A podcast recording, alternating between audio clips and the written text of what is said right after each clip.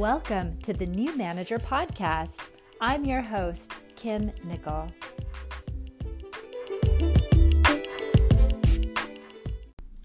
Hello and welcome. I am so glad that you're here. And I want to be very honest with you and tell you that I recorded this episode and then the more I was thinking about it, the more I realized there was something else I wanted to include. And so I decided to do the whole thing again. so you're getting a, an updated episode. And I guess the bonus lesson I want to offer in that is there's only so much pre planning you can do. And at some point, the doing of the thing is the learning of the thing there are so many ways you hear that lesson in the course of career and especially if you're in the startup space uh, the whole obsession with shipping a minimum viable product is because whatever idea you have you want to make it and let people engage with it because that's how you will learn how to improve it and what to make. And when you think about your career and when you think about leadership and when you think about the decisions you make around your life I want to offer the same concept applies. Like in the same way that I had an idea for an episode, I recorded it, I created it, and the process of doing that got me thinking more deeply about it. And then I realized there was more I wanted to share. And so you're getting this revised and updated version. I mean, this is huge just to remember because, especially if you are a little bit of a perfectionist, and you hold yourself to a high standard, that can work against you when you hold yourself back trying to get things perfect in theory rather than creating it, engaging with it in the world, and then making new decisions based on the experience that you have had in the course of creating it, releasing it. So, the main topic for today is this concept of leadership like a DJ. And I came to this metaphor having gone through a few experiences where either leadership changed or I was working with a team who was struggling with leadership changing, or as a coach with my clients and they step into leadership roles and they are asking a lot of questions about how to do it well and how to do it effectively and a lot of comparison of themselves to other leaders and wondering how can they be authentic or should they be like the person who was in the role before. And this concept of leadership like a DJ essentially is this. I want you to imagine that you are at a party or you're at a dance club and there's a DJ and they're playing this music and everybody is getting with the groove and having a good time and they are dancing and it's a, a lovely moment. And then there's a new DJ. So current DJ leaves, new DJ steps up to the deck, starts spinning some music, and there's a little bit of this moment where everyone kind of pauses and it's a little bit awkward because everyone's trying to decide like how do I dance to this? Do I want to dance to this? Can I still get with this or do I need to, you know, take a break or maybe even leave completely? And every leader brings their own music, their own tone, their own uh, kind of guiding principles, whether they are clearly articulated or not they bring this. And what will happen is everyone will have this moment of pause as they're trying to figure out what is it that is important to this person? What are the results that will be measured? What has changed when leadership changes? And depending on how close you sit to that leadership role, it will affect you differently. So if you're in a really big organization, there might be a change in leadership. And if you're very distant from that role, then you might not really be affected at all. And sometimes this can be great. It can be the sense of, I know exactly what my job is, I know what I am supposed to focus on, and it doesn't really matter who is sitting in what chair because I know where my expertise is and I know what my job is to do. So sometimes leaders can change and you're not terribly affected by the, you know the the new DJ and the new music. Other times it can be a significant change. Maybe you were part of the hiring team, maybe you had input about who would be brought in to this new leadership role.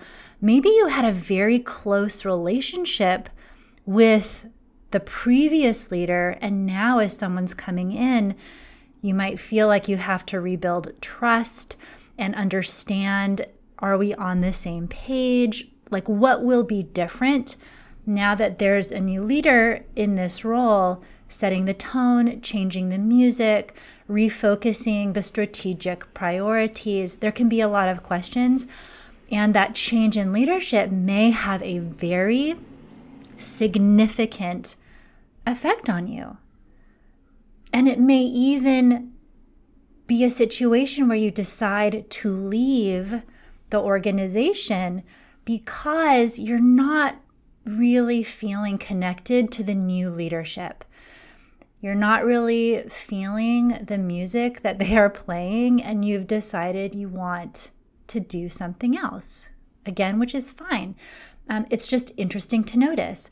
So, this idea of leadership like a DJ, and you know, when you are thinking about how you show up as a leader, it also becomes helpful to think in terms of what is the music that you're bringing?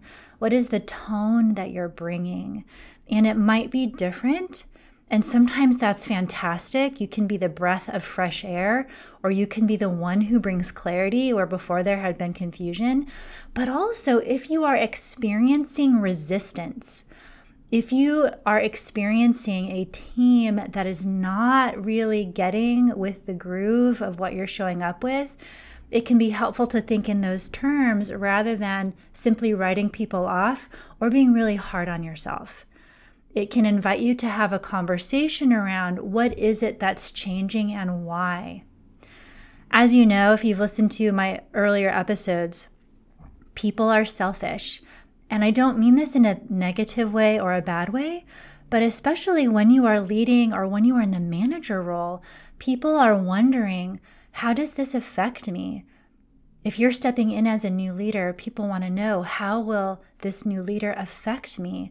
Will I be evaluated along the same criteria? Will expectations change? Are we moving in the same direction, or will this leader make decisions about where we're going and how we'll get there? And will I understand how I fit in, and will I want to be a part of this? All of these questions that come back to us really just as humans wanting to do good work, wanting to feel respected and valued and appreciated.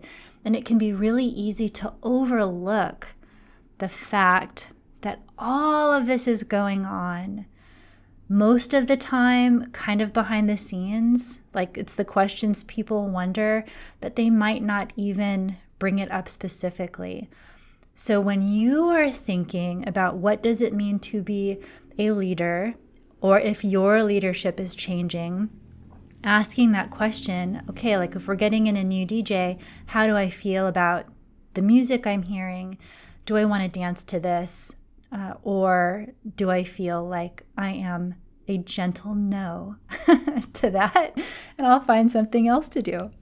So here are a couple of things I want to I want to share with you in, with respect to this. Is that when a new leader comes in, there are a few specific questions that will come to mind that people will want to know of the leader. For example, how do you see things? When a new leader comes in, people want to know how do you see things? This is a question about perspective and a, uh, a question of world view. Related to this, they want to know what are your guiding principles?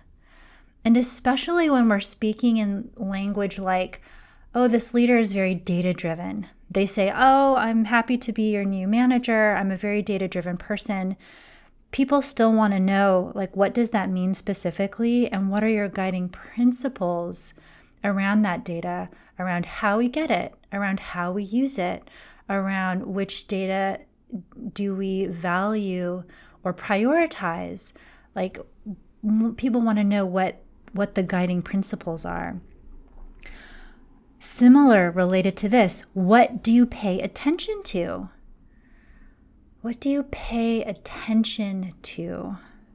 Because what you pay attention to will often shape what the expectations are and also the sense of what is it that matters here. And this becomes also very significant around, you know, how, like the culture and how do we treat one another. So if there is, you know, one person whose ideas are always discounted, or a voice that is always or consistently overlooked, or a voice that is always deferred to. We're always looking, you know, as humans, like where does the leader pay attention? What is it that they value? Where is their attention going? If you want to look at it in more of a negative mindset, that's also the part of you that might feel like a little kid that wonders, what can I get away with? right? If we're being really honest, it plays out in that direction too. Also, we want to know what is important to you. Whenever a new leader comes in, what is important to you? This relates again to like what are your guiding principles? How do you see things? What do you pay attention to? What what uh, can you know we get away with? So, all of these questions are in play. And whenever there's that new person, that moment where you're kind of feeling into, like, is this music I can get with? It's because we're trying to understand and fill in those questions for ourselves. So, I want to give you a specific example of how I've encountered this in my own career. Many years ago, I worked for a startup. We were maybe 12 people, maybe 18. It kind of depended on, uh, you know, when in the year it was. So, but relatively small group. And we had this leader, the founder of the company, his name is Tom. And one of the things he declared, like one of the things he said to us, was that when we sell, when we market, we do not sell through fear, shame, or guilt. That was part of how he saw things. That was part of his guiding principle, which is as a company that is wanting to amplify and contribute in a positive way, we will not do that by tapping in to our customers' fear. We won't leverage their shame. We won't amplify a feeling of guilt in order to drive them to a buying behavior. And this was a choice that he made, and then we could all align to that. And I thought this was incredible because, you know, as you know, probably, because you're a human who buys things in the world, whether it's toothpaste or a college degree or whatever, there are a lot of different emotions that drive buying behavior. And fear, shame, and guilt are very effective. Like if you amplify that enough, you can then sell someone a solution and it, I mean it works, right? That's why we see a lot of advertising and a lot of sales practices uh, whether, you know, they're intentional or not, like it's effective and it works. So it's something that we see a lot. So with Tom and his role as the leader who was setting the tone, right? Like setting that the music he said, We don't do this. He just decided. And so when we then thought about, you know, what do we pay attention to? So much of what we were doing in the way that we worked together and also the actions we were taking as we were building product out and testing it with customers is we were paying attention to what are the choices we're making that ignite different emotions with our community. And we wanted to really lean on inspiration, possibility. Uh, I would even say a sense of agency, although that wasn't language that we used at the time. But as I look back on it, it was all about redirecting folks' attention towards what is possible for them and what are the changes that they can make.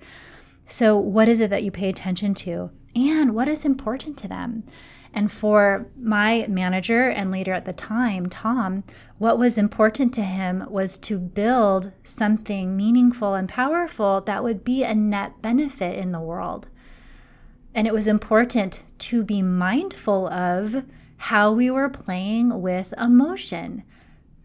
Now, all of that really came from one choice the choice that he made in his role of leader and manager. And then he communicated that to us. And then so many of our decisions and choices about how we ran the business and how we engaged with customers and clients would then align to that. Like that was kind of how we all danced along. And I mentioned this, and you know, one of the reasons why I look back on this time with such appreciation is realizing you know, that was a choice. And so much of what being a leader means, whether you are a formally a manager and have direct reports and fill out performance reviews for the people on your team, or whether you are an informal manager, like a product manager, or you're managing up uh, or you're managing accounts and you're managing those relationships, even though it's not a direct report situation that the way that you make decisions sets the tone. The way that you see things sets the tone. Your guiding principles, the underlying why of why you make the decisions that you do sets the tone. And this plays into so many different moments in the workplace. It affects performance reviews and how people are evaluated. It affects uh, promotions and what behaviors and qualities are seen as promotable or that uh, register as kind of like like valid things. Um, and I'm thinking specifically of, you know, a, a client, a couple of client conversations I've had with folks who have come to me because they say, you know, I'm I'm only evaluated against these particular qualities, but I put all this other effort into these other things at work and they're not being recognized. And so a lot of the work that I do with them is coaching them to include that as part of their value story and to educate their colleagues and their managers so that all of the value that they're creating is acknowledged and can start to become included in that evaluation and that assessment. So, you know, it can be it can be unsettling anytime there is a change in leadership. It can feel destabilizing, even if it's a leader that you are really excited for. You know, this has nothing really to do with is it a good leader or a bad leader? It really is more about how we as humans navigate change. And a lot of times, leadership changes and you're not involved in that decision. you know, it changes and maybe you haven't been a part of that decision, but your life will be affected depending on who this person is, how they see things, what their guiding principles are, what they pay attention to, what is important to them. And then looking at it from the perspective of when you are stepping into a leadership role, when you are stepping into a manager role, you may not realize it, but all the folks connected to you, your team, your peers, the others that you work with, they may also be taking a moment of pause to get a sense of this about you. They're also going to be feeling into like what is the music that you're bringing in? What is the the beat? What is the tone? Can they dance? Can they have a good time? Can they work effectively with the new music that you are bringing? So this is something that I've been thinking about. And, uh, you know, the first time I recorded this, I realized there was so much to this that I had uh, not thought about until I recorded it once. And I decided that it was worth it, that you were worth it to take the time to re record this and share more with you. So, as we get ready to wrap up this episode, a couple ideas I want to share is when you think about who are the best leaders or the best managers that you've worked with, look at it through the lens of like, what was it about them that made it a great experience? How did they set the tone? What was the kind of music that they brought? What was the decisions that they made? Like in the same way that my former colleague Tom had a very clear decision about how we would market and sell and how that affected everything that we did. When you think about the managers you've worked with that you've really liked, what were those underlying principles or guidelines, even if they weren't specifically articulated? Like, what was your sense of how they worked and how they did their leadership and managing? What is it that was kind of underneath that? And then, if you've ever had a situation where you felt really frustrated, it's probably there because there was a disconnect or a sense of dissonance, like it just didn't feel right, or it felt like there was not alignment, or there was an abrupt change in strategic direction or in priorities or in the vision or the way that was articulated. Abrupt change can create a lot of resistance and a lot of friction. And when we have resistance and friction, it draws so much of our energy, and it's really difficult to do our best work when that is part of the experience. So, those are my thoughts for you today. I hope you take time to reflect for yourself on what this has meant for you with the leaders and managers that you've experienced. And when you think about how you want to show up as a leader and a manager, the tone that you will set, and how you will communicate what your vision is, how you see things, what your guiding principle is what is it that you pay attention to? You know, with so much work from home happening as we're in the pandemic, I think one of the things that's been fantastic is the conversation of, you know, I don't really care. I'm not going to track when you're when you're online or, you know, how many of your hours are on work hours. What I care about is are you getting your work done? Are you available in a reliable way? Like if you take time off in the middle of the day in order to drop your kid at school or in order to manage your own mental emotional health, great, do it. Whatever allows you to show up and do great work. And as long as our communication is open, and we are working effectively together, I don't need to micromanage when your butt is in front of your laptop. I really loved that the way that we're working now has kind of required that we all become more flexible and maybe even more honest about what we need and about how we're going to do great work.